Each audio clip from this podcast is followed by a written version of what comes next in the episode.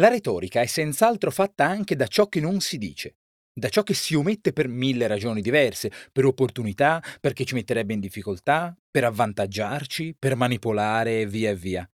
Però non tutte le omissioni sono vere omissioni. Io sono Giorgio Moretti e questa settimana raccontiamo figure retoriche. Oggi preterizione. Non ripetiamolo, è una parola di registro alto, poco nota, ma che sviluppa dei significati forti e interessanti e che rappresenta un uso estremamente comune.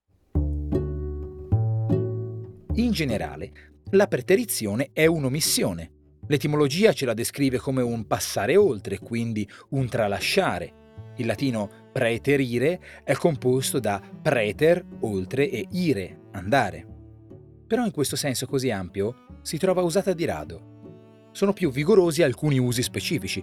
Ad esempio, in diritto si parla di preterizione in ambito successorio, quando si tratta l'omessa menzione in testamento di eredi o di beni, la preterizione della sorella, del figlio, della collezione di orologi. Ma soprattutto, preterizione è il nome di una figura retorica, anche questa un'omissione o meglio una pretesa omissione. Già perché è un'omissione dichiarata. Affermi di non voler dire qualcosa mentre lo stai dicendo. Facciamo qualche esempio.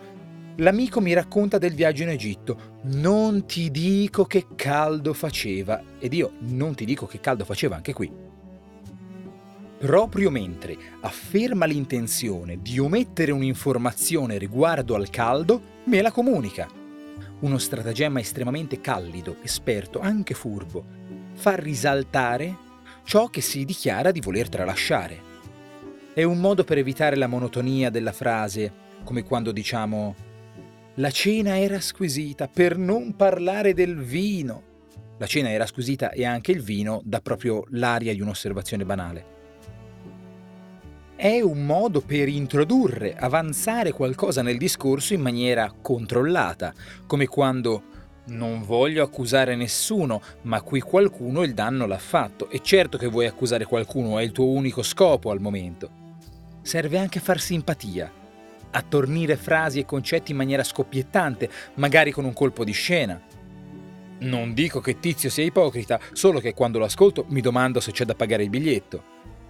E ci serve per glissare in maniera piacevole su cose che da raccontare sarebbero noiose ovvie per quanto piacevoli e anche tenere.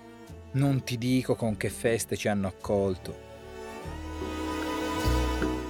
Una dichiarazione negativa che introduce ciò che intende nel momento stesso in cui afferma che non intende introdurlo. Una finta omissione.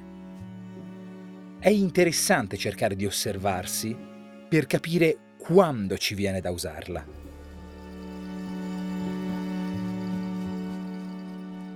Ad ogni modo, non vi dico quanto sia cardinale e non vi devo ripetere che ci sentiamo domani con la parola del giorno.